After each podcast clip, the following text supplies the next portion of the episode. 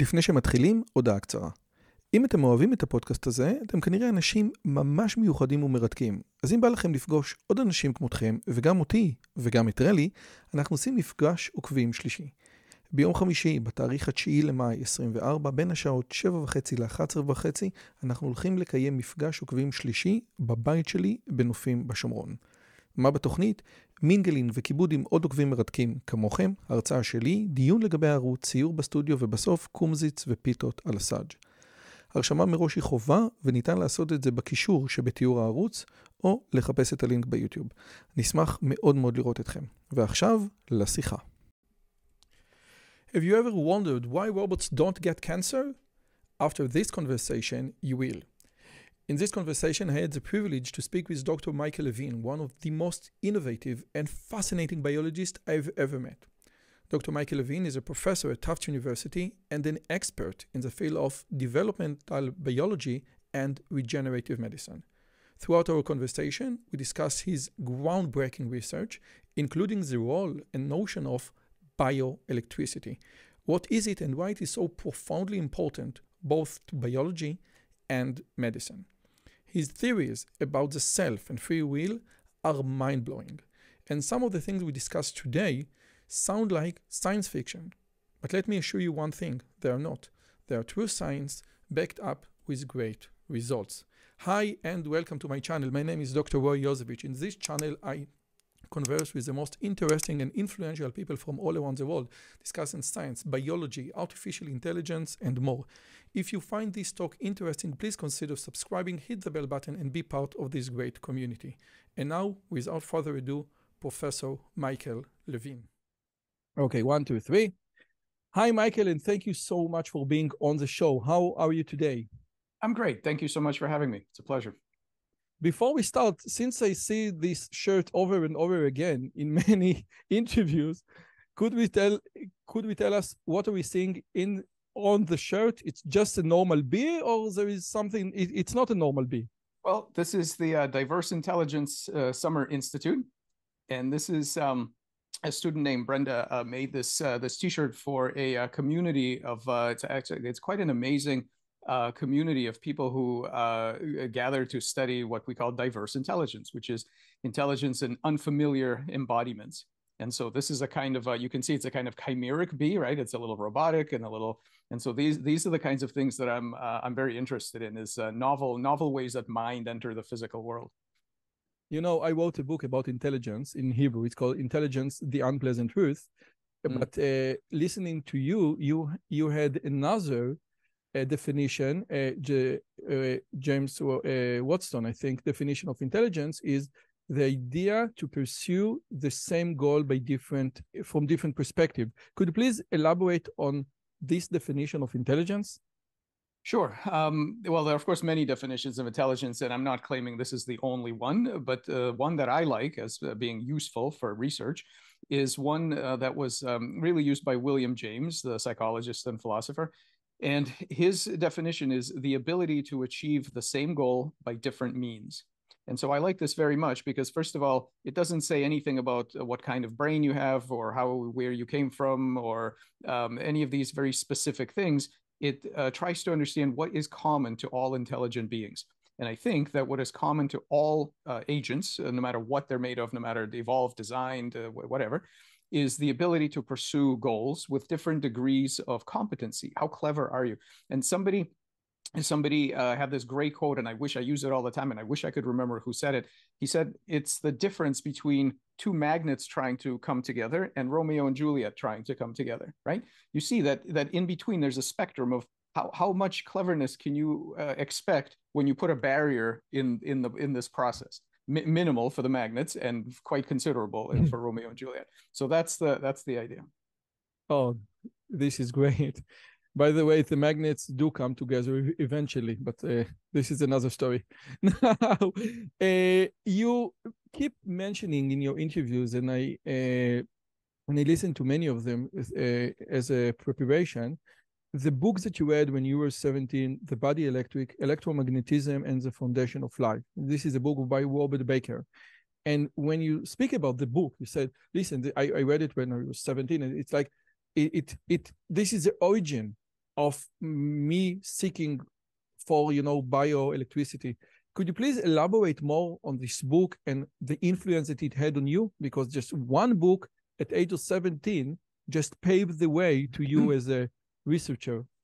Yeah.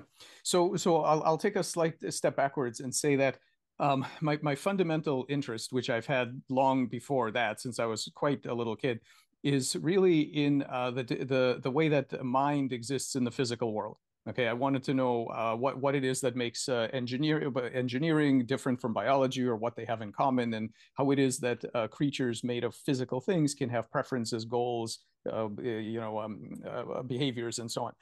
Um, bioelectricity is one way in which here on Earth we can see uh, the scaling of goals from little tiny goals that individual cells have to very large goals that organs and then and then of course whole bodies have. So bioelectricity is very important but it's just one uh, it's one particular way that that happens.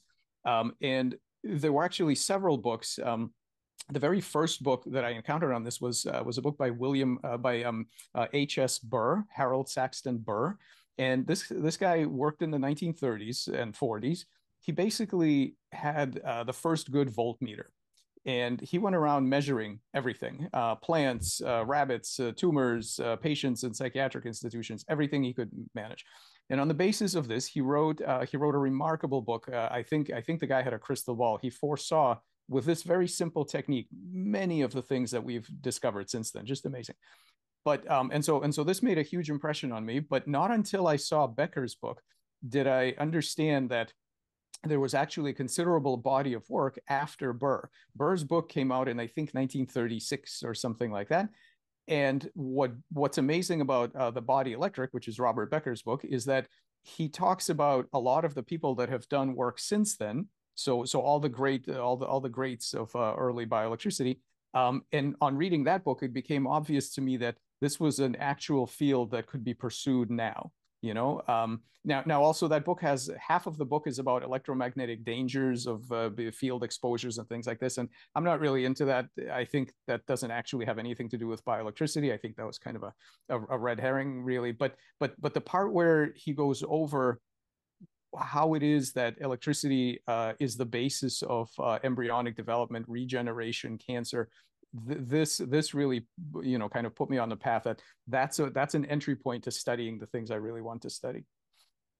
Okay, so we must I think go from there to uh, uh, your interview with Chris from uh, from TED. We have the notion of DNA as being the building blocks of everything human or everything that is alive, basically. And the idea is that you have this AGCT, the sequence, a big sequence of a of DNA, and with this sequence, you can build everything. This is like the hardwire hardware of everything alive. And then after the concept of uh, DNA of of genes, we have the concept of epigenetics. The idea is that some genes can be activated or turned on and off in certain scenarios. But then that you go beyond or above this level and say, listen, we have another level of complexity or flexibility, which is bioelectricity. The idea is that cells, that the human cells or the just cells, communicate and can modify themselves according to scenarios or the environment with electrical signal. Is it true? Or uh, am, I saying it right? You're saying it right, but I want to draw a stronger distinction between bioelectricity and, and genetics and epigenetics uh, on, on the one hand, and bioelectricity and physiology more generally on the other. The big difference is is this: uh, it, it isn't. I, I think it isn't just another layer of complexity or another set of physical events that you have to understand in addition to your chemistry and things like that. There's a there's a really fundamental distinction here, um, uh, and let's let's look at two two pieces. One piece is if we ask what is encoded by these various uh, layers, so if you look at the genome, what you see encoded are protein sequences. When we, we can read genomes now, and it's been clear for, for many, many decades that what's in the genome are not things about whether you have eyes and how many eyes and where, where they're located relative to your feet and how many toes you have. None of this is directly in the genome. when you look at the genome, what you see is specification of proteins, little tiny um, hardware components that every cell gets to have.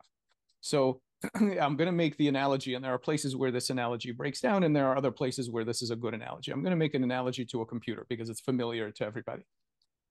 What the what the genome does is define the lowest level components in your computer. So it will define things like the silicon, the you know the the the, the transistors, and and this kind of thing. It it defines the very lowest hardware level, and then you have a different uh, question. You have okay, that's that's nice. That that tells us about the hardware. But now I see this thing running some sort of program and doing some sort of things. It may be very simple. It may be quite intelligent. Maybe it's running in GPT-3. Who knows what it, what it's running? Uh, how do I explain this by reference to what's in the hardware? And we know that the hardware is essential. Without the hardware, nothing happens. But we also know that most people who operate computers don't do it with a soldering iron. And so you ask this question, why not? Why do we not do what we did in the 40s and 50s? And if you see a picture of somebody programming a computer in those days, what are they doing? They're pulling wires, right? They're they're they're they're connecting wires in and out. And this is because uh, yes, you can interface with this thing at the bare metal, at the lowest level of the hardware. But what we learn from computer science is that there are actually much more convenient higher levels of organization here. And specifically, there are some things uh, known as algorithms that, that the computer right it's very useful to think of algorithms and to write algorithms you know if you're really focused uh, I, I, give you this this example. If you're you're you're hiring uh, programmers, coders for your company, and somebody comes in and they say, "I'm a reductionist. I have this Laplacian view of the world where I don't believe what's this algorithm. There's no algorithm. There's electrons, and there's Maxwell's you know Maxwell's equations of the of electron motion. There's no algorithm. There's just there's just electrons, right? Would you ever hire that person for your software company? Of course not. They would never write anything. They, right? I wouldn't hire anyone who write in assembly language. so, yeah, of course. If, if somebody if somebody does not believe that there is an algorithm that makes the electrons dance to the to the to the logic of the algorithm, they will not. They're not. They're not wrong in the sense of physics but there it's a sterile view that doesn't let you make full use of the of the system that you have. Bioelectricity is the same thing. It is the software it is the medium in which the software of life operates. And furthermore very much like in the brain so the other good analogy is to neuroscience like in the brain what's magic about the uh, electrical dynamics of the brain is that uh, it is the medium in which the the cognitive content is kept right? It is if you if we understood how to decode it and people certainly are working on neural decoding we could we could read out the memories the goals the the preferences the behavioral competencies of a creature by decoding this electrophysiology. That is exactly what electricity does in the rest of your body. It is not just the layer of complexity. After the genetics and the epigenetics and many other aspects of chemistry have had their say and they determine what the hardware is now you have this physiology this real-time physiology that determines what the hardware is going to do. So let me just recap and uh, make the distinction about how the software. I thought and apparently i was wrong that my sequence 3 billion agct sequence determines who am i. So i can I could take this 3 billion sequence, go to the laboratory and say, please duplicate me. But you say, as I understand, there is nothing in this sequence that tells me, listen, this is a human being, this is a human body, the eyes should be here, the mouth should be here. Is it true? Um, let's let's uh, let's. Uh, this is a subtle question, so let's dis- distinguish a couple of things here. Um, it it definitely does not say who you are. So if we were to copy your DNA, we could clone you from your DNA. We like would Dolly. get sure. Yep, exactly. We would get another body that is fairly similar to your body. Uh, when you say it will be you, the um, the the the the adult physiology, the the memories, the behavior none of that will be determined in the same way as we tend to think as as as we tend to think so so all of that is really um uh due to uh, various inputs experiences all of the things. no no no yeah yeah I, I i no no no i am sorry i i meant like a a hardware duplication like dolly but see, what I, I meant, you said, but you said, uh, or I thought you said that there is nothing in this DNA in this genome sequence that tell me, listen, this is the human body. The eye should be here, the mouth should be here. We have two arms, two legs. So yeah, yeah, if okay. this if this information is not encoded into this giant AGCT sequence, where is it encoded? Yeah. Okay. Um, so so let's let's be clear. If you were to uh, duplicate, uh, clone the genetics, you you would in fact get a similar body with the same number of eyes and limbs and everything else. That's you mm-hmm. would get. But it is not because those things are encoded in the DNA. Uh, imagine um, if I give you uh, the uh, the description of a couple of transistors and how they connect together, you can you you will end up with a logic gate. Right? Let's say let's say a, a NAND gate or something like that. That logic okay. gate comes with a truth table, right? And we know that it, it operates, it does this computation, it makes this truth table. That truth table was nowhere in the description that I gave you. I gave you the description of some transistors. Where did the truth table come from? And and nevertheless, what the what the so so you have this this very interesting thing where uh, certain kinds of machines, when they are specified with at the hardware level, uh, make use of laws of physics of computation to do specific things that were never in the original description. So, so yes, you will get a human body, but what's in the what's in the instructions is the hardware that then um, uh, uh, uh, exploits the laws of physics to do all of these amazing computations that eventually result in most of the time two eyes, ten fingers, and, and all of that stuff. This is a great analogy because one can look at four at four I don't know uh, FET transistors for 100 years without even considering a NAND gate. Yes. The yes. idea is yes. that okay, so there is somewhere someone from above the system, outside the system, who can who can make sense. I think you know the the, the concept is make sense of what yes. we're seeing. Yes. Yes. As and yes. my question is, and I hope it's a legal question in in in your realm. Who is it? Yeah. Yeah. Or what is, is it? Uh, this is this is extremely important, and and everything that uh, I've been working on for years now, with and in particular with a collaborator uh, called Chris Fields, we've been developing a, a way of looking at these things that uh, is really centered on the notion of an observer. So so all of everything that we talk about, so so in, in behavior, intelligence, computation, physiology, all of these things, all assume the presence of a particular observer who interprets events in a particular way. Now, now one key thing, and this this goes to um, Hofstadter's notion of a of a of a um, of a strange loop. That observer can be the system itself. So you can easily have. You don't need one sort of supernatural mega observer to observe everybody else. Systems can very easily observe and interpret themselves if they have the right degree of complexity. But all of these, none of these things, in my opinion, are objective um, universal truths. They are uh, viewpoints of some observer that sees. In fact, Josh Bongard and I just wrote a paper on polycomputation where it's it's it's it starts with his amazing discovery that you can take the exact same set of events, some kind of physical medium doing something, and you can look at it from multiple perspectives and see different computations happening in the exact same piece of hardware. And so I think this is really important. You you you you uh, put on a, a, onto a very important point, which is all of this is observer relative. And this is very interesting. I, I, I, would ask you, in your opinion, okay, maybe the system is complex enough in some level that can that the system can observe itself. But would you uh, also consider the system at the beginning, at the embryo level, as also complex enough? Oh yeah, yeah, yeah. I mean, we can tell. Look, let's let's we can tell a story about metacognition in bacteria.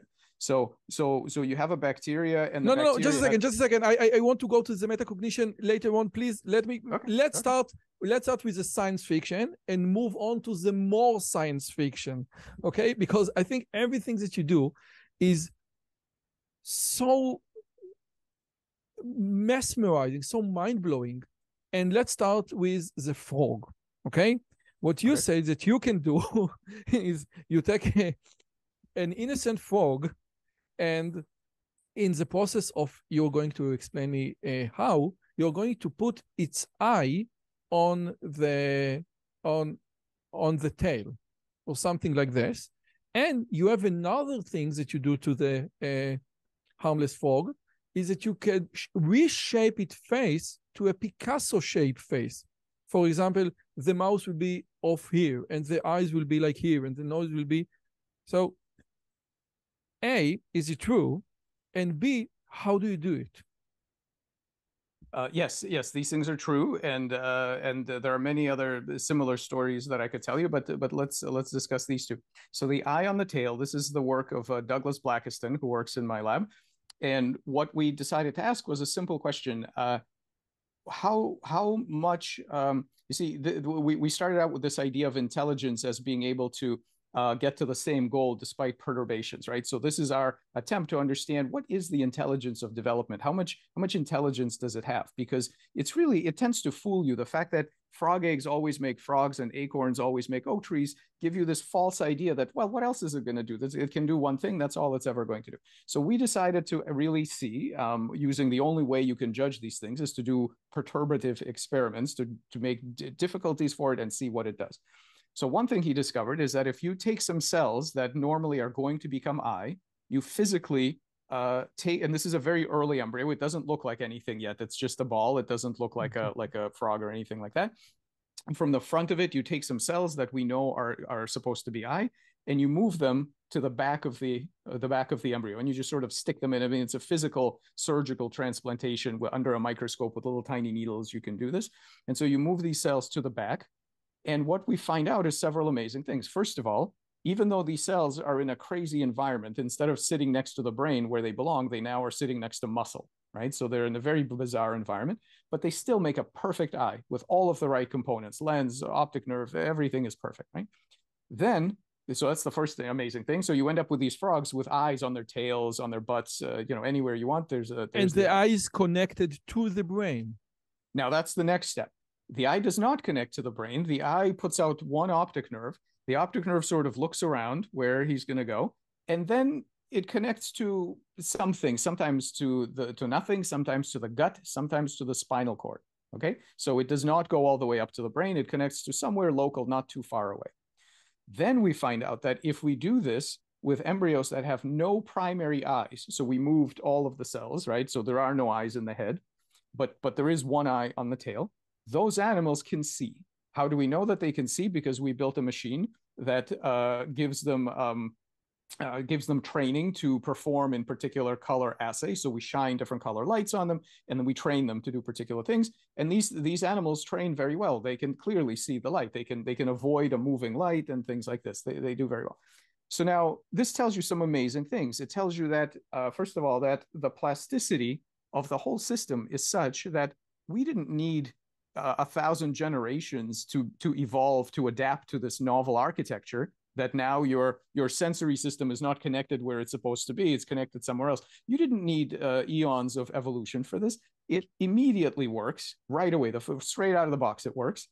And it means that uh, it, it has this remarkable implications for evolution because if if you're evolving a, a system where changes like this don't wreck the whole the whole business, that that really tells you something very important about how evolution is going to work. Because remember, one of the biggest problems with evolution is how do you keep prior gains? If you have a any engineer knows that as when I first as as a as a kid who built many things, when I first first heard of the idea of evolution that you're going to make random changes, I said, "Are you kidding? This is ridiculous. That is never going to work." Right? As an engineer, you think you're going to make random changes in this carefully, you know, sort of working thing. Forget it. It's always going to be bad but that's because we didn't understand what we were dealing with. We, uh, unlike typical engineers, evolution doesn't deal with passive materials. It deals with what I call agential materials, and we can talk about that, meaning that they will try to get their job done even if things go wrong. So if evolution, let's say there's some kind of mutation that moves the eye to the tail,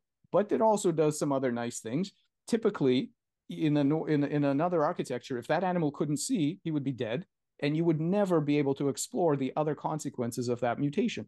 Just about every mutation would be would be very bad harmful for the organism. But if many of these mutations are going to be um, uh, dealt with by the cells and the tissues that can still get their job done even if things change why then all of these mutations become either neutral or positive because now you have a much smoother surface to evolve. You have because much don't more flexibility. much more flexibility. You don't immediately wreck the system every time you try something new. This is huge. This is this potentiates the power of evolution hugely. So that's the story of the eye on the tail. Now, just a second, just a second. You, you, you. I, I, I actually can feel my brain getting warm.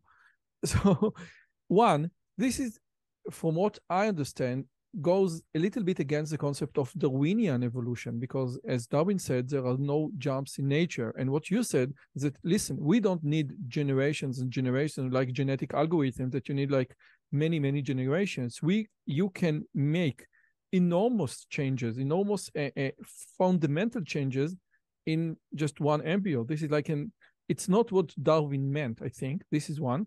And and and B, in your frog example, you said, listen, if if the frog has one eye on the face, the other eye on the tail will not see. But if I be, if I remove all the eyes from the face, the eye in the tail will be able to see. So Sorry, what is the difference? I didn't say the first part. So so so every eye is going to contribute to vision. So so what we have are frogs that have no eyes in the face, none, and then one eye on the tail, and we show that they can see. Okay, but if but w- w- what you said that if I just put some cells on the on the tail, and there will be one optical nerve, and this optical nerve will be connected to the gut or the spinal cord, th- this eye will be also functional. Oh yeah, yeah, that's exactly right. That's how the animal will see through that eye. Yeah. Okay, so from this frog, and w- what and what about the concept of Darwinian ev- evolution? That what you what you present, what you show here in your experiments are huge leaps.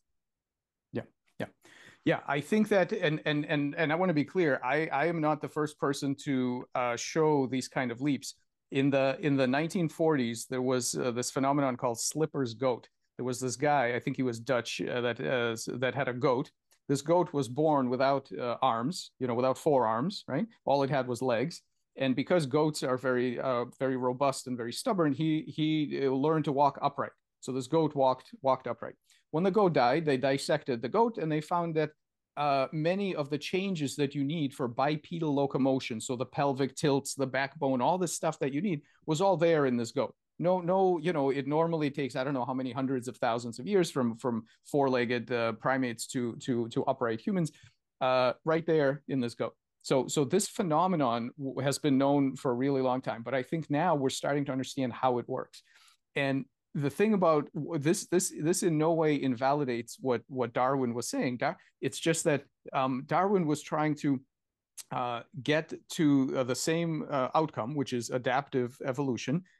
Uh, he showed how it can eventually happen with a very uh, dumb passive substrate. So so so if you assume no intelligence in your substrate whatsoever, you can, and we know from genetic algorithms in, in computer science, yeah, with a completely passive substrate, if you just have a big enough population and you do the kind of, uh, uh, you know, uh, uh, hill If climbing. you search have a goal function in genetic, I teach I teach genetic algorithm in, in computer science, but the idea in genetic algorithms that you have the goal function all all way all the way long. And evolution, according to Darwin, is local, is not global. So there is no like a like a big reward function that like extract you from the future. It doesn't happen. This, and this is exactly what happens in genetic algorithm in the concept of computer science. I know where I want to go. Therefore, I can take, I can extract all these modifications, say this is a better modification than this because I have the final goal. This is tremendously different, no?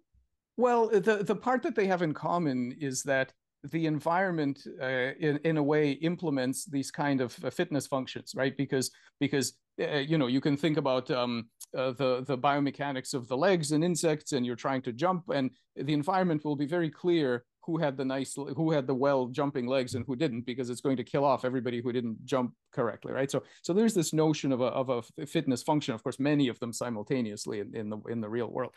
But but the part that that this adds to evolution is an incredible speed up and in fact i think some minimal intelligence because when you are dealing with material that can, and in fact, I can, um, I have a, I have a student, um, Lakshwin, who recently, uh, we, we recently published an interesting uh, story on this, where uh, if you are dealing with a material that itself has competency, meaning that it's not just a passive uh, material, exactly what the genome says, that's what it does. It actually, during development, it has the opportunity to fix up some things and, you know, if things aren't quite right, it will make up for some of these defects.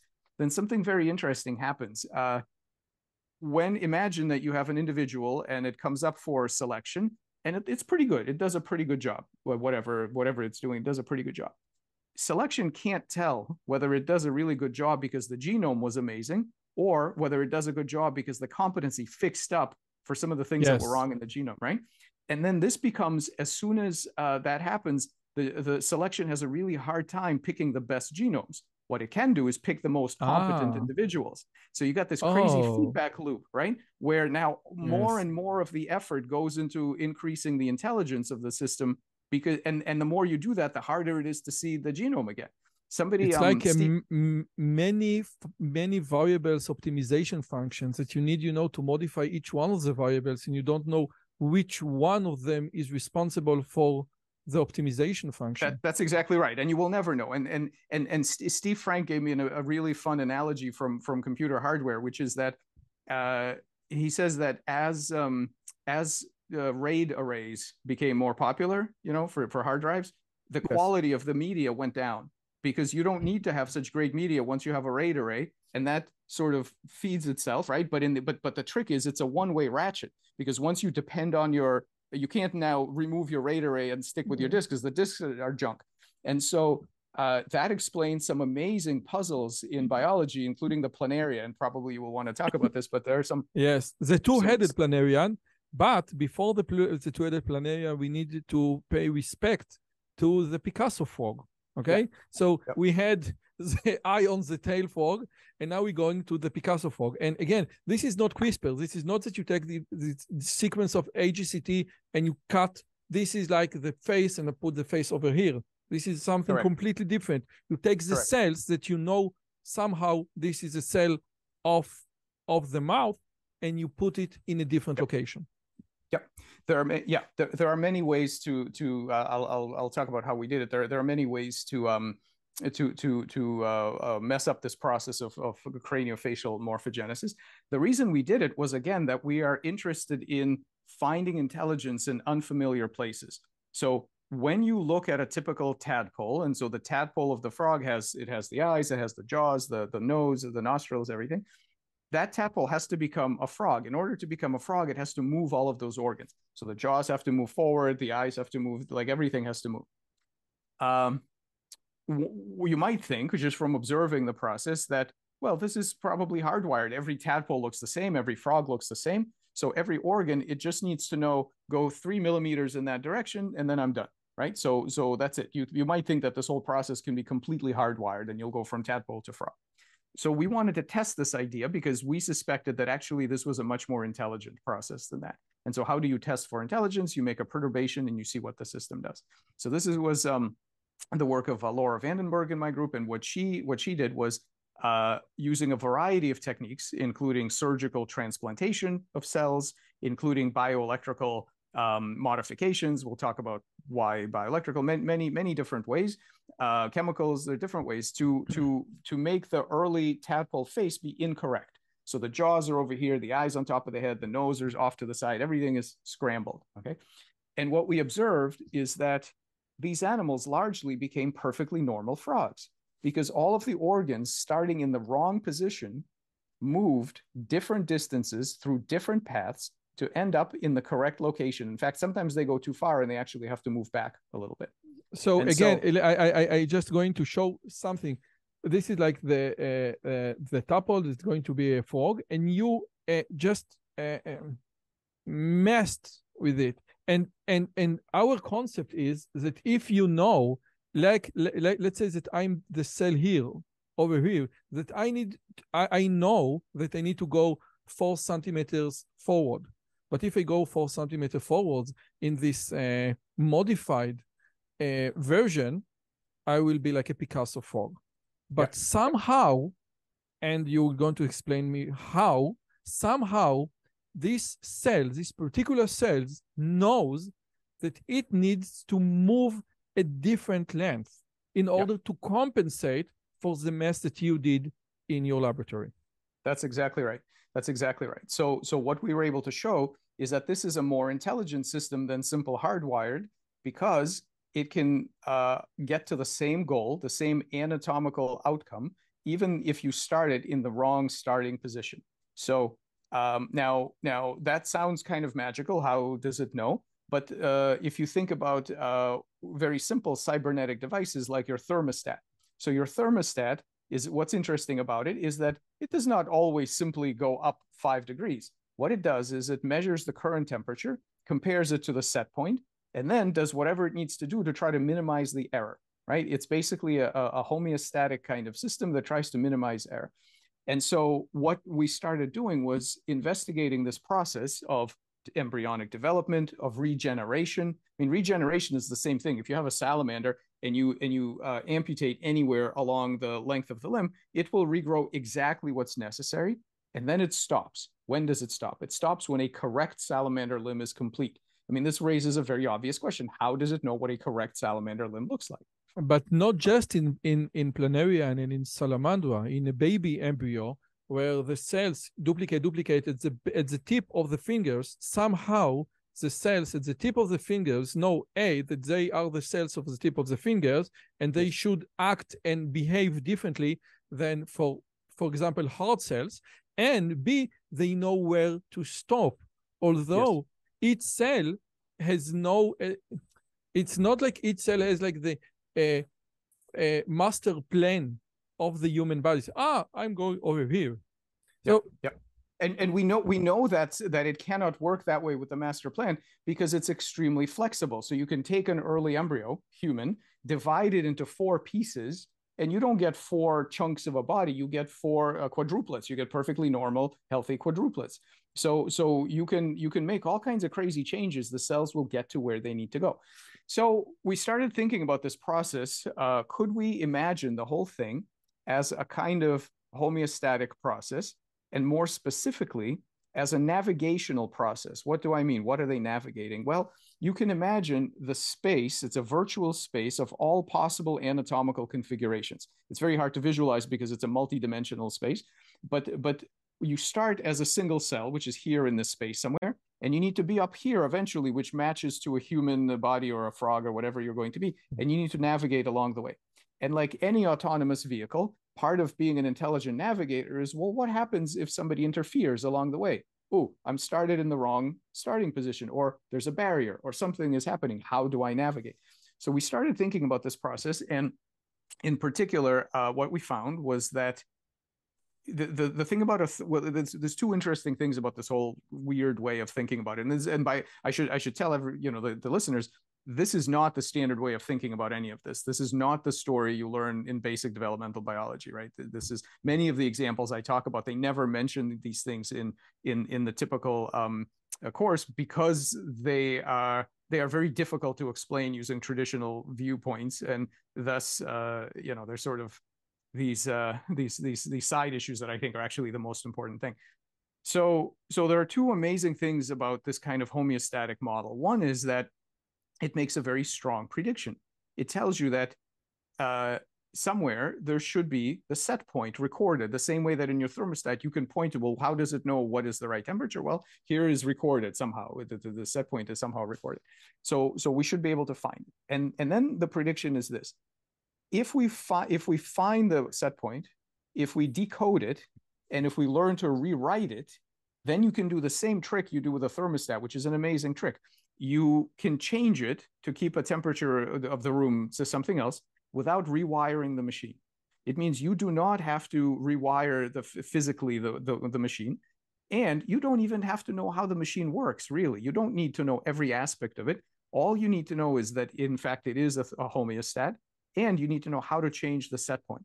That has huge implications for regenerative medicine because if it means that it means that if we can uh, not treat cells and tissues as a mechanical clock, where your only hope is to rewire it to hardware level, right, with, with genetics and CRISPR and all of that, if we understand that it is in fact a homeostat, then you can learn to reset these set points and let the cells do what they do best, which is to to build to that set point. And in fact, you can get that way success long before you even understand every part of the process because you've offloaded some of the complexity onto the system itself. This is a strategy that humans have been using for, for 10,000 years. Why did we know how to uh, train dogs and horses before we knew any neuroscience? You don't have to know all the neurosciences. You have to understand what type of intelligence does your system have? What what is the currency of learning and what how do you interact with it? Just a second. I want to go back to your example of self-vehicle, uh, self-driving vehicles that you need. You know the what you said that I can think about it like a navigation alg- navigation algorithm problem. Let's say, and uh, I, I specifically ask it because I teach those very subjects. Let's say that I teach a navigation algorithm like A star. I there is a, and, and you said there is this cell, and there is at the end the human body, and the cell need to go from here to the human body and bypass uh, barriers. And this makes perfectly sense if I can I can compare between this position and the human body. Yes. I, I need a reward or a penalty yes. function yes. between this position over here and the final body program over here. Yes. And I didn't quite understand where is this reward function. Yep. Yeah, I haven't said it yet. So so I'm uh, ah, okay, I'll, okay.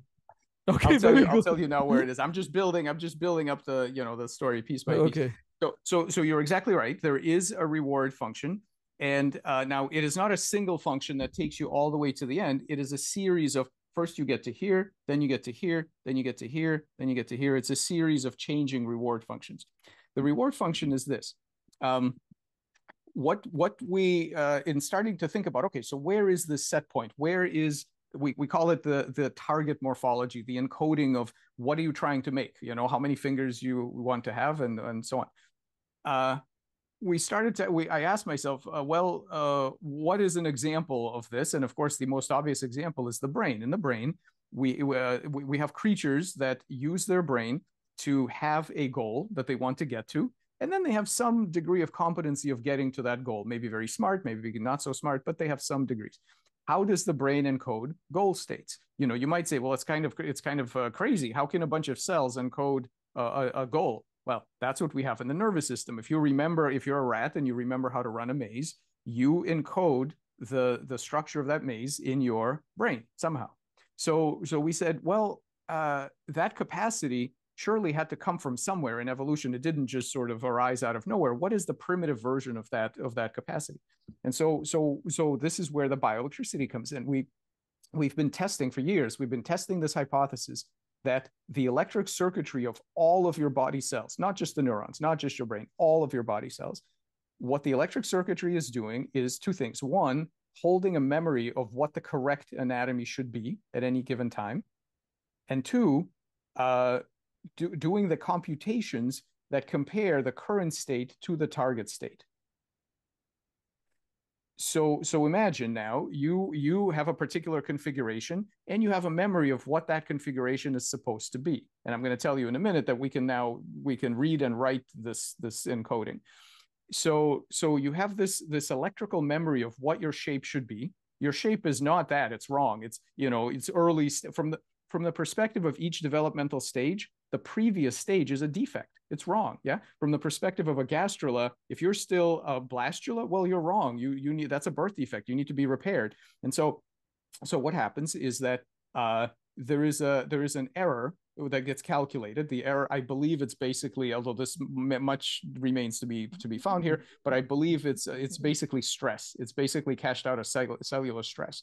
The error basically stresses out all the cells, and they try to minimize that stress by doing all the things they know how to do. They divide, they differentiate, they they they they do all these. This is great. Things. This is right? great. If I agree on one and two that it has like a memory of the final goal and a ways to, this is great. But my question is, okay, one, how how do we uh, preserve a memory of the final body of of the final shape and where does this memory come from? So okay, so so the so the first question is easier than the than the second question, but I'll I'll give you I'll give you my thoughts on both of them. Uh, what we now can do is something similar to what neuroscientists do in the brain, which is we do electrical imaging in the body. So I, we have, and this this technique was worked out by Thorleif Thorlin and then Dany Adams in my group and many others, where we can take a, a voltage sensitive fluorescent dye, and this is just a chemical that glows different degrees depending on the local voltage, and we put it on the embryo, and what you see is all the electrical states across the tissue. Okay, and what you can see is that long before the genes get turned on, and long before the anatomy is there, you can see a pre pattern of what the future shape is supposed to be. This is what Burr, Burr, already said this in 1936. Burr already said this from his from his uh, measurements with a voltmeter. He could already say that. Of course, he couldn't see the whole field, but we can now we can now literally see. Uh, and so and so we've seen uh, patterns of uh, you know one pattern is uh, we call it the electric face because before the face is formed, you can see where everything is going to go. Here the eyes are going to be, here's the mouth, here's the the the, the placodes on the sides. You can see all this in the electrical. In the this electrical is what pattern. you're talking about. This is what you're This- talking about. This is the video that uh, so so Dany Adams made this video. This is a very early one, uh, meaning that it's a very th- this is this doesn't have a face yet. These are just um, an early frog embryo at the very initial stages of, of development. So you can But see here you can see the different cells that it, it's it, it is just one cell. Yes. uh, no, there are about uh, Ah, in this okay. embryo there are probably 32 cells, something like that. Okay, but you but but you said that in a in in another video you could see and the green lines are the electric signals. You Yep. could see that in the green lines one can see like the shape of the face. Absolutely, absolutely. Later, late about you know about 12 hours after this, yes, you can see you can see that. And Wow. And the amazing thing is, and this is we should get to the planaria story because that's where it's best um, uh, described. What we found out is that that electrical pattern determines where the genes are going to turn on and off. They they determine where the anatomical structures are going to be, and if we reproduce those electrical patterns somewhere else in the body, you can make those structures. So, for example, one of the earliest things uh, my student um, Sherry Aw did was to reproduce the electrical signal uh, that uh, normally tells you where the eye goes. She reproduced it on the gut of the animal. And guess what those cells did? They make an eye, of course, because this is these electrical patterns are serve as the error function to the local cells, and they will do whatever they can do to minimize that that delta. This is literally hacking the system. Yes, This is literally that's hacking the system. So we correct. know what you what you say is the following thing. You can record these electric uh, electric signals that uh, signals the cells to uh, to make it to make an eye, and then play the tape of the electric signals into another place, and and the and the cells over there, for example, in the gut, knows or compute according to according to the stress how to make an eye because Yes. this is a software and if you hack the soft if you hack the system if you hack if you know the language Yes. you know you could do whatever you want Yes, yes, that's that's exactly right. And the only reason we are able to do that is because evolution uh, gave us a machine that has this architecture. Why does why does it have this hackable architecture? Because that's how evolution makes the embryo in the first place. All of these cells are hacking each other all the time.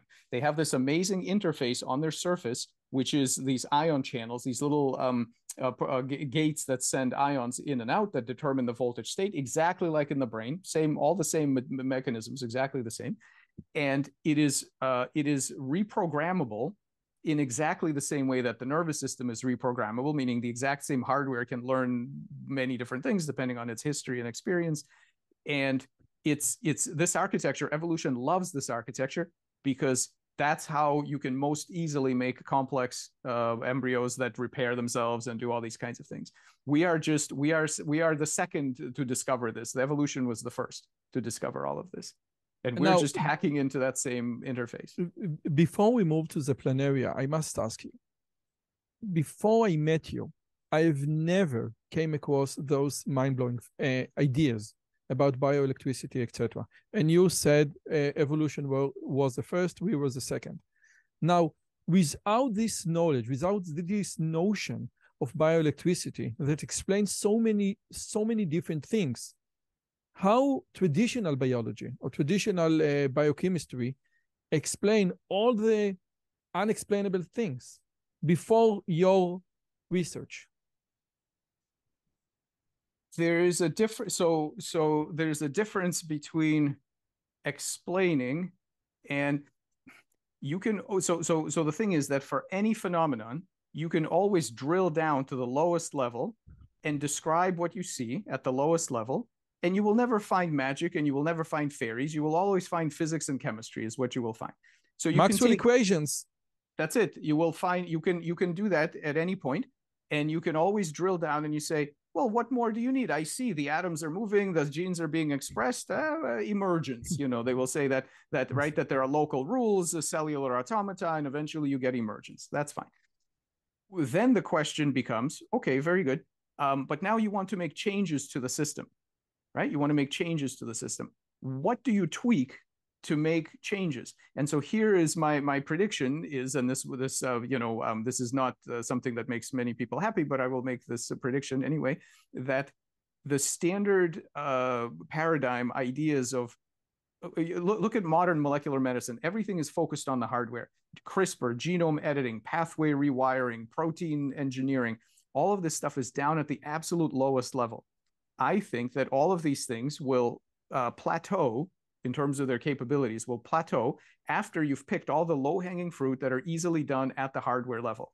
Yeah, you can do amazing things in assembly language, sure, but at some point, uh, you know, yes. you flatten out, right? And you need to go beyond, and you need to uh, to really get the um uh, the promise of transformative regenerative medicine.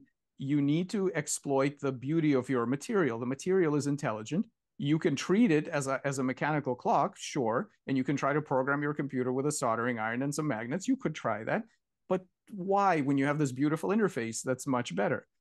And again you cannot finish the unfinished symphony using only your your knowledge of acoustics.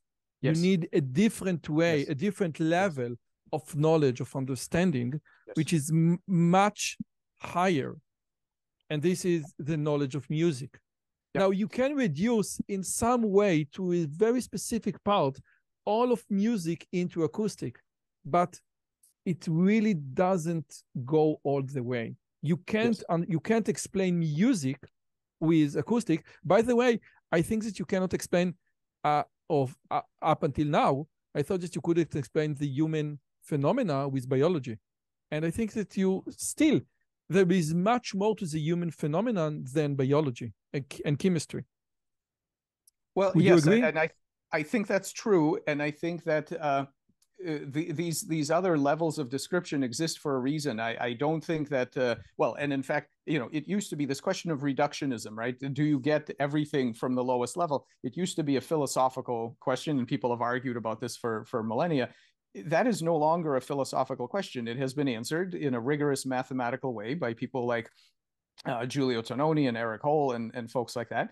And w- you can now calculate that in certain systems, higher levels of description literally do more work than the lower levels. It's an amazing discovery in, in, in information theory that actually you can now calculate this, uh, st- you know, strictly speaking.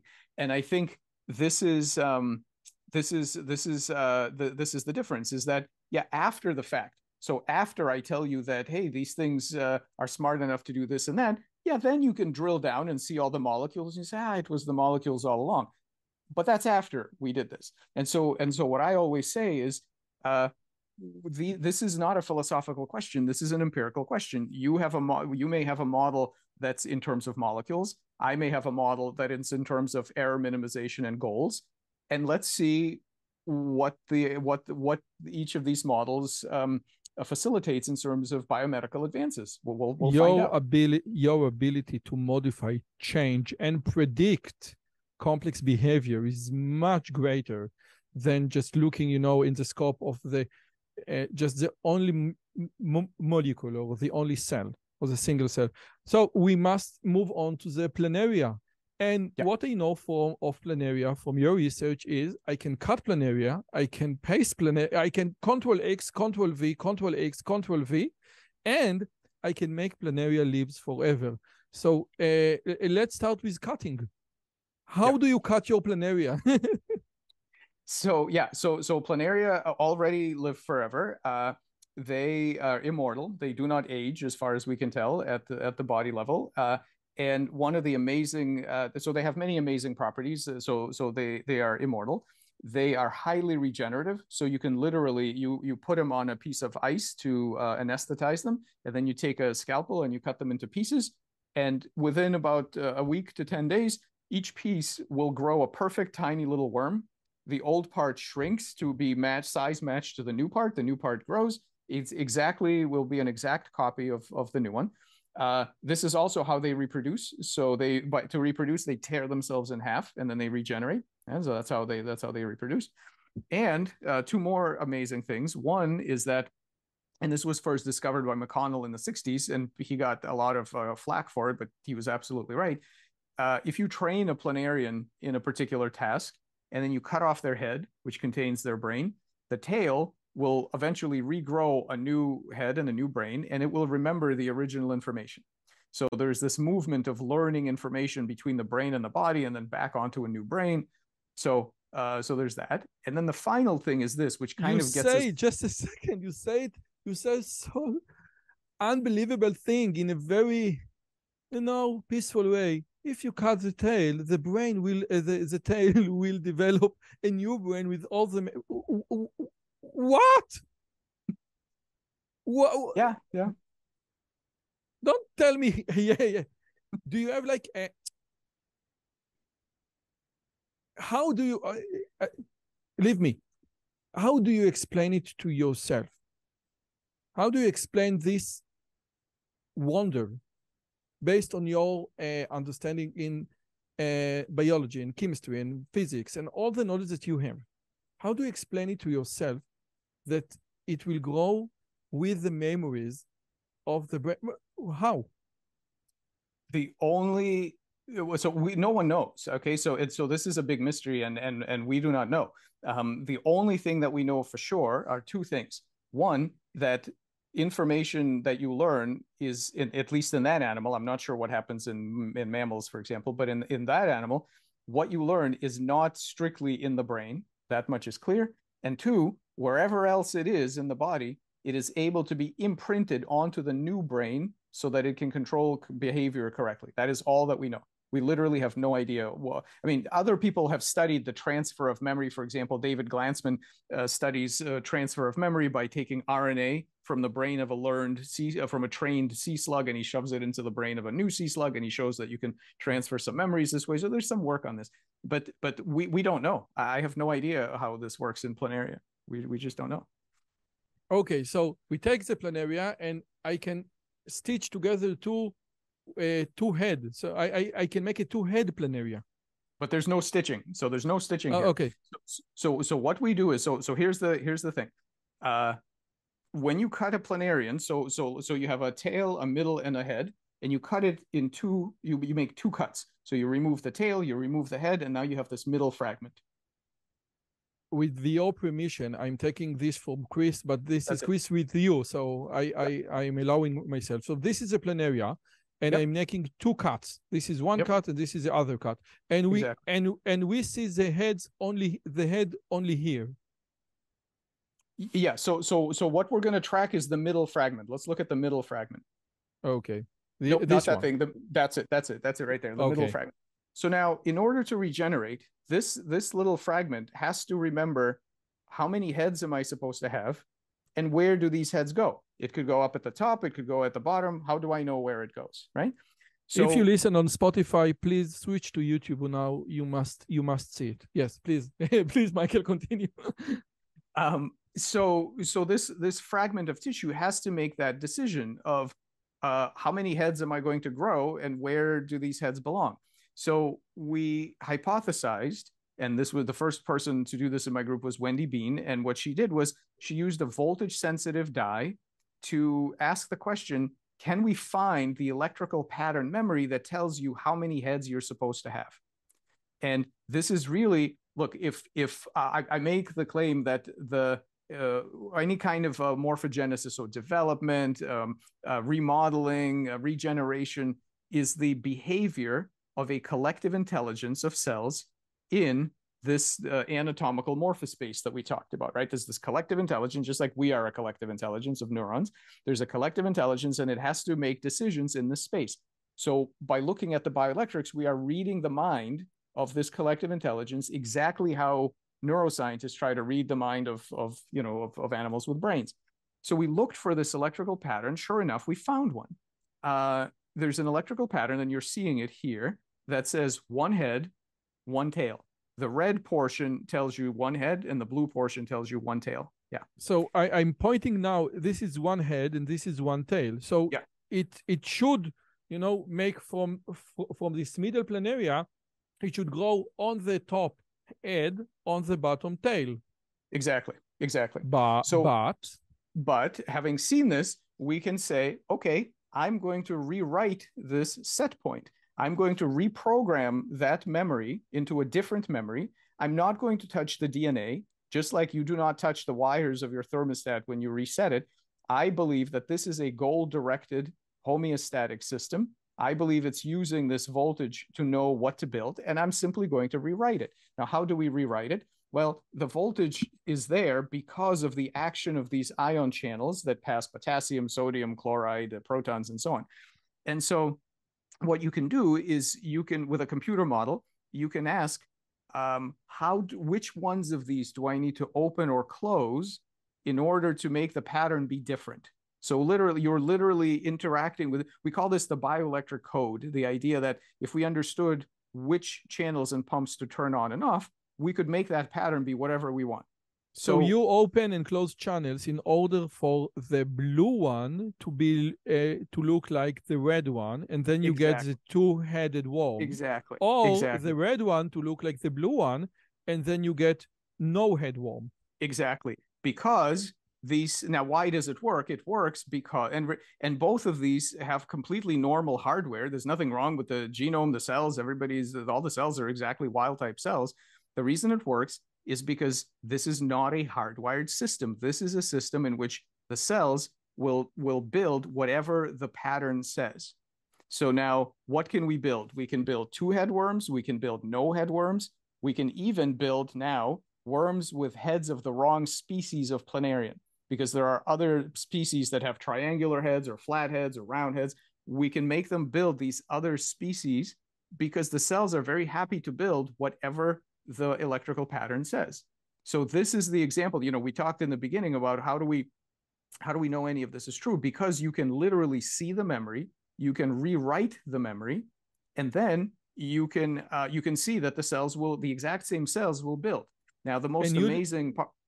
And you discovered another thing that if you cut the two-headed planaria, what what what will happen? Hmm. So I keep calling this thing a pattern memory. Now, what's the most important thing about a memory? The most important thing about a memory is that it's not only rewritable, but it's stable. So that once you rewrite it, it stays where you put it. So what we found was now now this is really interesting. This is this goes back to our our our discussion of uh, uh, explanation versus uh, pre pre uh, you know sort of pre invention. Um, two-headed planaria were first seen around 1903 okay that's uh, somewhere around there was the first time anybody saw for because you can make them and there are other ways to, to make them. As far as i know in that whole time until we we did it for the first time in like 2008 something like that um, uh, larissa wozniak was a student in my group who who I, who I asked to recut these guys. As far as i know nobody had done it in that whole time because it was pretty obvious everybody thought it was pretty obvious what would happen the genetics are normal. You got rid of the second head. Well, then, of course, it should go back to normal and be a normal worm. That's not at all what happens. That memory, that electrical memory stays. So when you take a two headed worm and you cut off the heads, and uh, that electrical circuit will still say two heads, and the piece will build two heads for forever, as far as we can tell. You can keep cutting them and cutting them and cutting them; they will always make two heads. And so, so the you can electrical imagine modification that you did, you know, making two red, uh, two red things, just it preserve it's like a it's like a register it preserves yes. the electrical yes. state yes. and then and then if i cut the two head it will produce another two head and if i cut the no head worm it will produce another no-head worm. Yes? Uh, that's actually, uh, you know, I I'm not going to swear to that because I don't remember if we ever recut the two, the no head worms. I don't remember. I may, maybe we did that. I, I I don't know that for sure. I know I know we we focused most of our effort on the on the on the two head worms, um, and you can sort of imagine this amazing scenario where I can take and oh, oh and and of course the way they reproduce is they tear themselves in half, and when they tear themselves in half, you still get a two headed worm. So I could take these worms, I could throw them in the in the Boston uh, in the Charles River here, and a hundred years later, some scientists will come. They'll scoop up some worms. They'll say, "Oh, a single-headed form and a double-headed form. Cool. It's a speciation event. Let's sequence the genomes and see what led to the speciation event." Nothing. There's nothing wrong with their genomes. Their genomes are exactly the same because it is not a hard hardware level problem. So you can ask a philosophical question. Uh, what determines the number of heads in a planarian? You can sort of say the DNA because under normal conditions, the DNA produces an electrical circuit that has a default behavior, very stable. The, the default behavior is to say one head. And under those conditions, you make one head. It's like you buy a calculator and every, you buy a thousand calculators, you turn them on, all of them say zero by default. When you turn on the juice, they all say zero. It's a mm-hmm. very reliable circuit. Yes, but, but there was a programmer who said say zero you that's the next if, so we'll, we'll get to that momentarily. if you if you reject the concept of the of external external programmer the question remains. And the question re, even bigger because two-headed planaria is an unstable situation for for the planaria but nevertheless the planaria keep being a two-headed in after cutting and cutting and cutting again. So this is very strange yeah, well, that's not the only thing. So, so I'll t- so I'll tell you a story about um about uh, what, how how really strange it is. It's even it's even stranger than that. Uh, what, what, the, one interesting thing about these planaria is that because they often reproduce by tearing themselves in half and regenerating, it means that unlike us, you see, in in in in most animals, if you get a mutation in your body, your children don't inherit that mutation right? The soma is disposable, the body is sort of disposable, and the children come from the egg.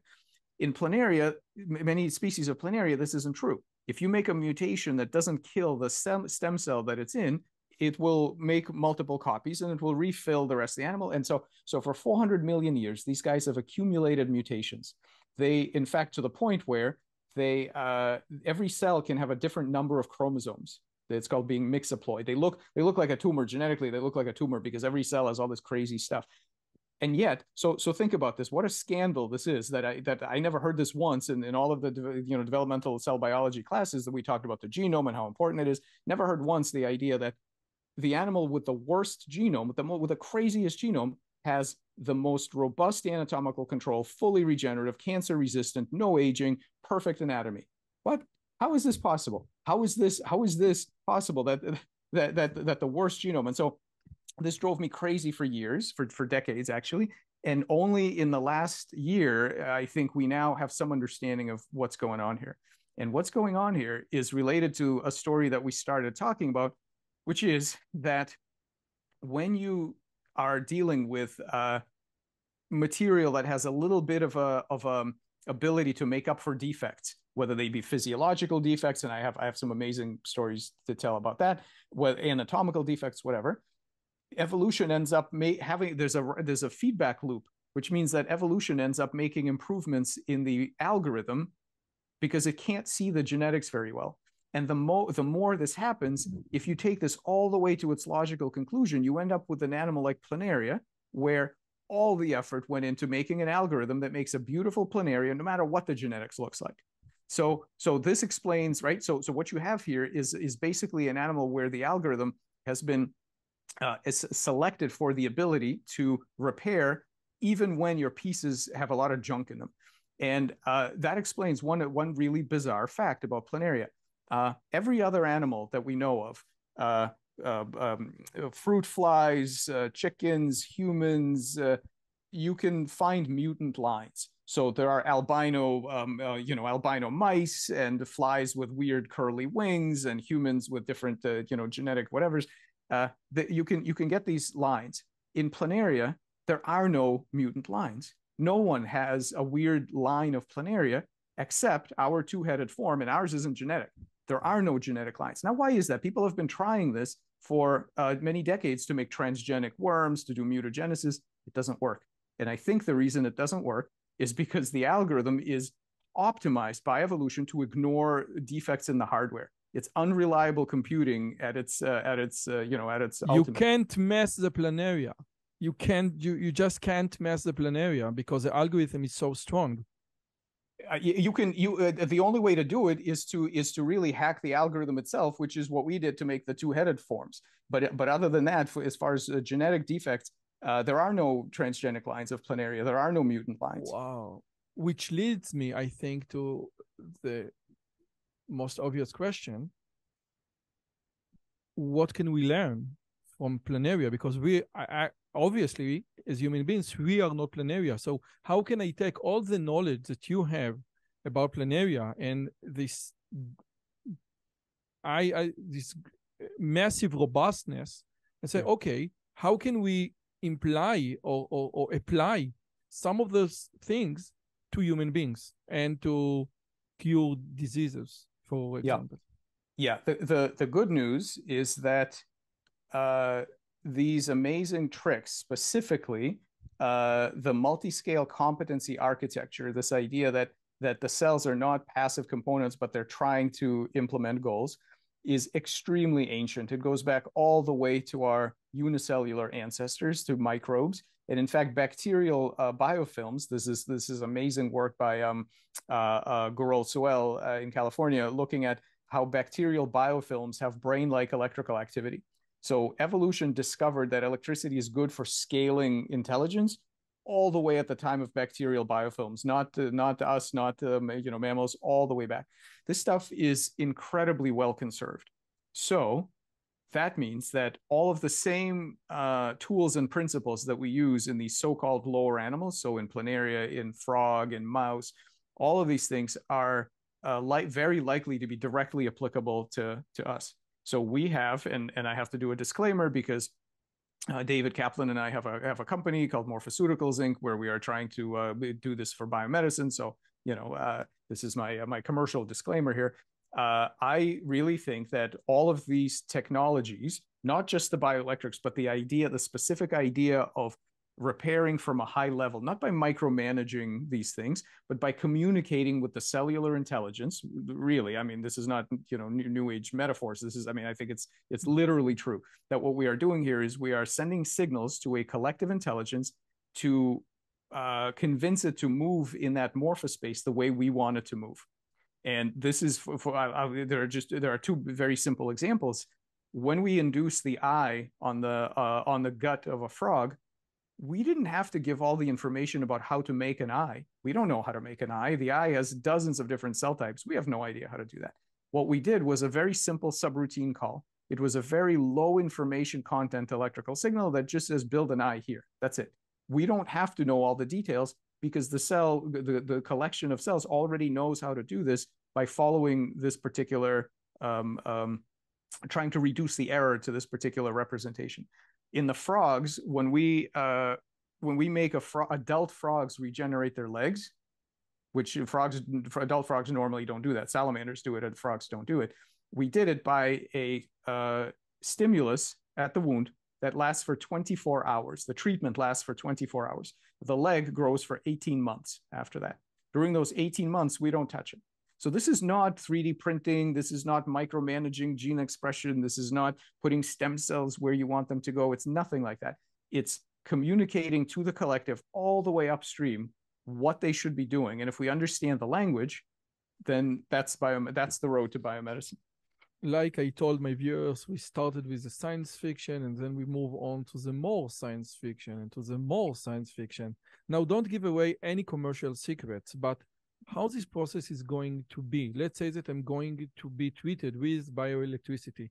So I have two questions. One, how do you record those signals? And two, how do you play them? Are you going to electrify me with like a what the process is going to be like and yeah. how do you and let, us say that you need to inject this electrical signal into the stomach or can you I can hear. Uh, what is going to to be the procedure? Okay, um, so so a few things. Uh, we don't use any applied electrical fields. We don't use electrodes, fields, no waves, no magnets, no, nothing like that. What we do is we are going to uh, open and close the native ion channels that control the electrical. It's we're going to use the native interface, so the keyboard, as it were, of these tissues. They already give us a beautiful interface. We don't need to, do anything else other than control this interface.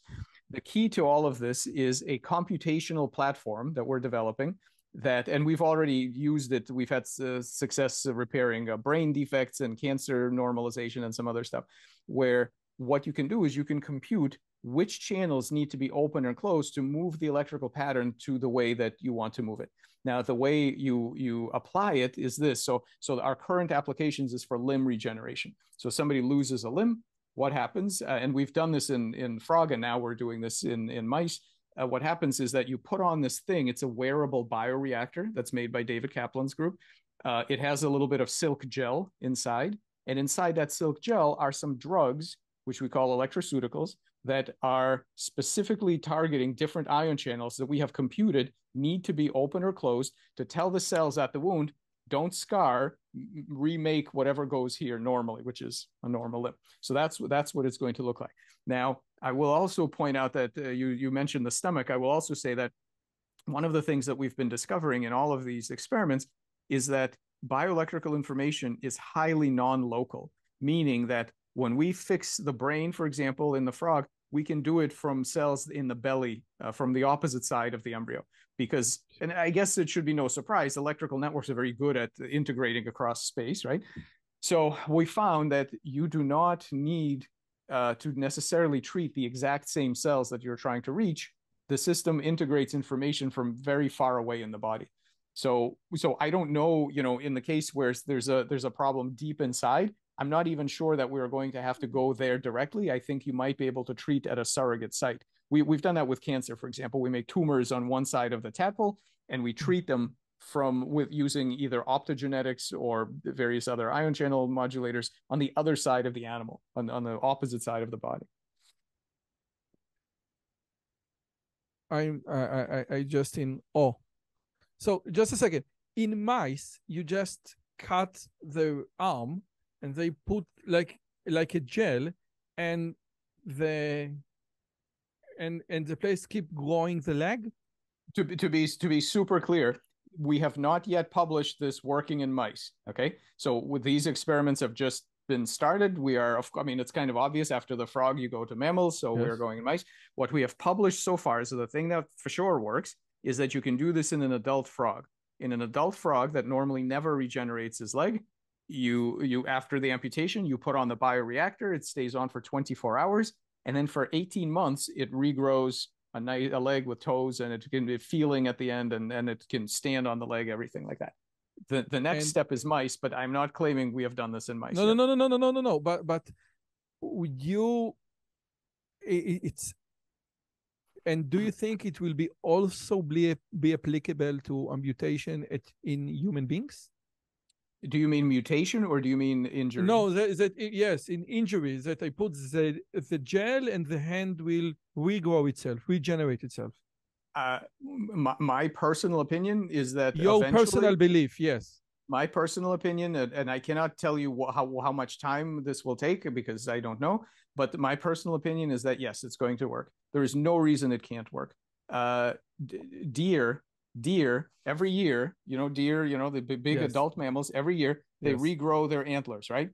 Bone vasculature innervation uh, like like a meter of, of uh, every year. There is absolutely no reason mammals couldn't do this. We need to find the right trigger and we need to find the right supportive apparatus so some kind of a microenvironment that will make this uh, possible. Um, I, I believe it's going to work uh, uh, you made me speechless. Basically, you just made me speechless. It, it's so wow, the complexity. And you know, I'm I'm in the field of computer science in artificial neural net, and we always say, yes, artificial neural net, it's like the neurons, but it is not like the the human neuron because no, the no. human neuron is so much more complex it's so much more adaptive and yeah. this is goes back to one of the things that you said why robots don't have cancer. Because again in robots we have passive passive uh, passive parts that combine to something more intelligent. But in human being or in any living creature the the uh, the elementary parts are also very intelligent. And like you say intelligence in the in the cell yeah yeah it's it's not just neurons. Every every cell every tissue in your body has some degree of competency to solve problems in different spaces in in transcriptional spaces in physiological spaces in morphological spaces. All of them have this kind of intelligence and uh, c- cancer is what happens when that breaks down and and you have uh, autonomy of of lower level units that decide to go off and have a different uh, agenda but but the good news is that it makes this the whole structure incredibly robust. And uh, you know if if you think that it's um, science fiction to regenerate the limbs i will point out one other thing which is that in frog the signal to regenerate the leg and to regenerate the tail in the tadpole is exactly the same. Meaning that we don't even have to not only don't we have to provide the details of how to do it we don't just really regenerate. Just regenerate build whatever normally goes here. That's what we are really telling it build whatever normally goes here. And so and, i think and can we also say stop regenerating in cancer cells? We've done it. In the frog we've done it and we're now doing it in human glioblastoma uh, tissues. So yeah no you absolutely can. Now now, to to to to clarify, we are not telling the cells grow or don't grow. What we are telling the cells is connect together into a nice electrical network and remember what you're supposed to be doing. And when they do that, what the tissue remembers is, oh yes, we were some nice skin or some nice muscle or whatever we were. Whereas before that, they're basically amoebas that treat the rest of the body as outside environment. Which leads, I think, to the concept of collective intelligence and many people say, and you said yourself that we treat ant colony as collective intelligence, but we said, listen, collective intelligence are in everywhere. So could you please elaborate on the concept of collective intelligence in in the context of cells and human beings? Yeah.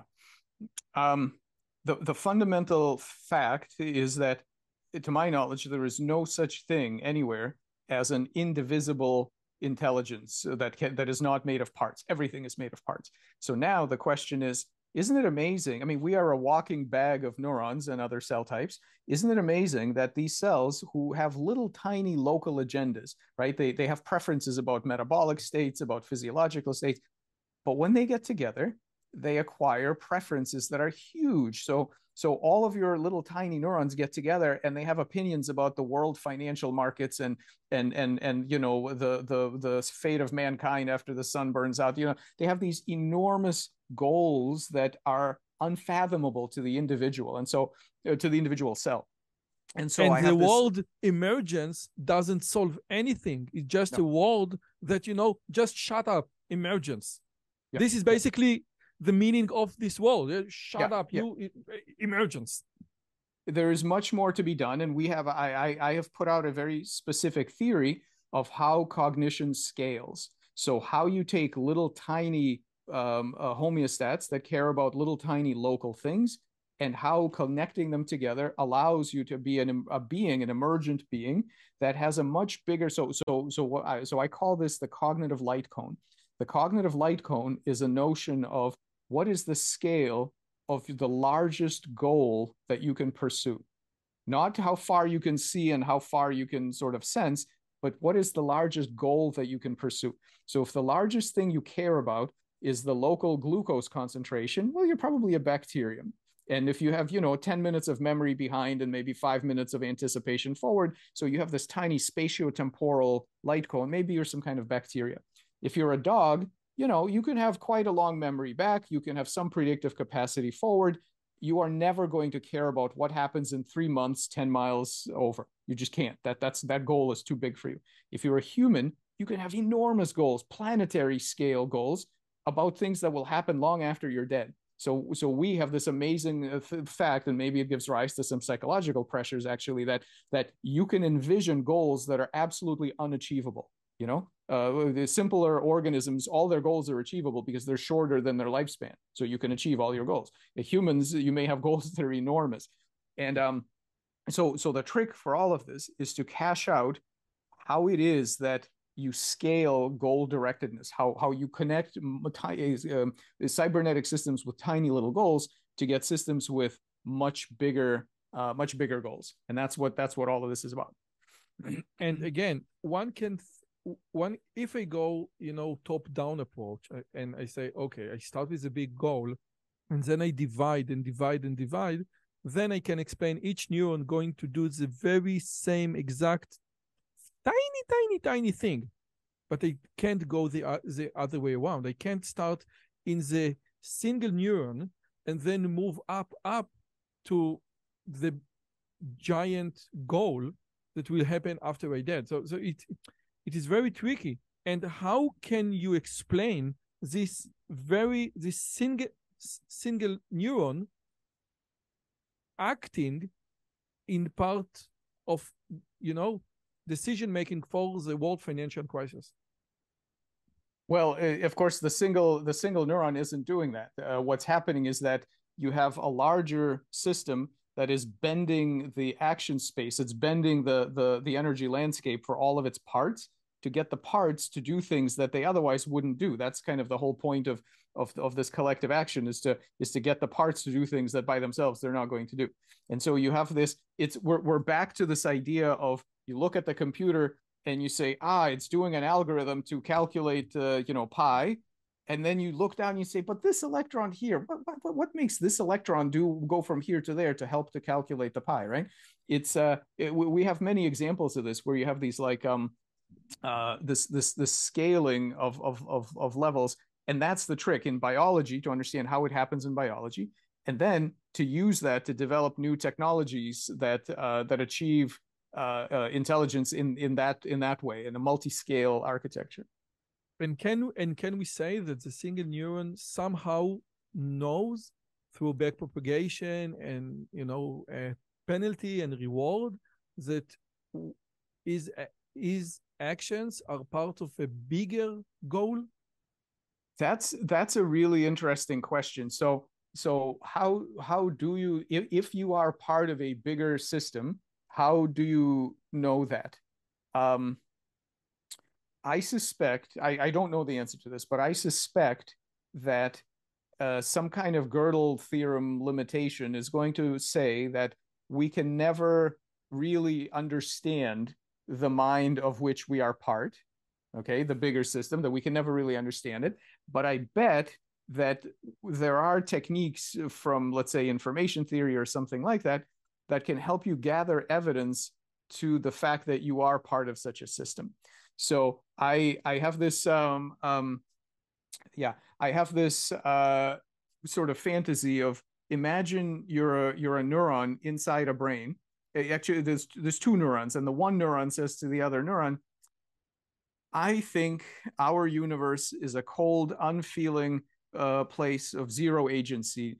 Uh, it's just physics. No one cares what we do. Uh, you know, it's just uh, it's just this this this cold mechanical universe.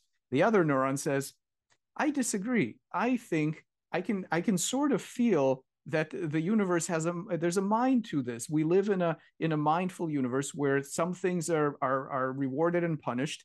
Um, and and every time there's this sort of like like wave of of corrective propagation, I feel that the universe is not indifferent to what we do. I think we, we you know, I, I, so so I can't tell if it likes cats or dogs or what this neural net is trying to do, but but I have this this feeling that that that the agency of my environment is not zero.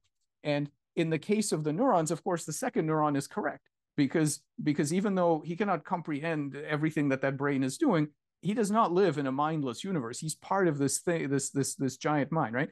So of course, you know, we meet people. Some people feel that they live in a uh, in a cold mechanical universe, and other people feel they learn lessons. Right, the universe is teaching me a lesson, and I've learned it. You know, it likes me to do this and that. Uh, I don't know what the answer to that is, and I'm not sure we can prove it. But I think it would be a big mistake to assume that we are necessarily uh, that the agency of our environment is necessarily zero. You know.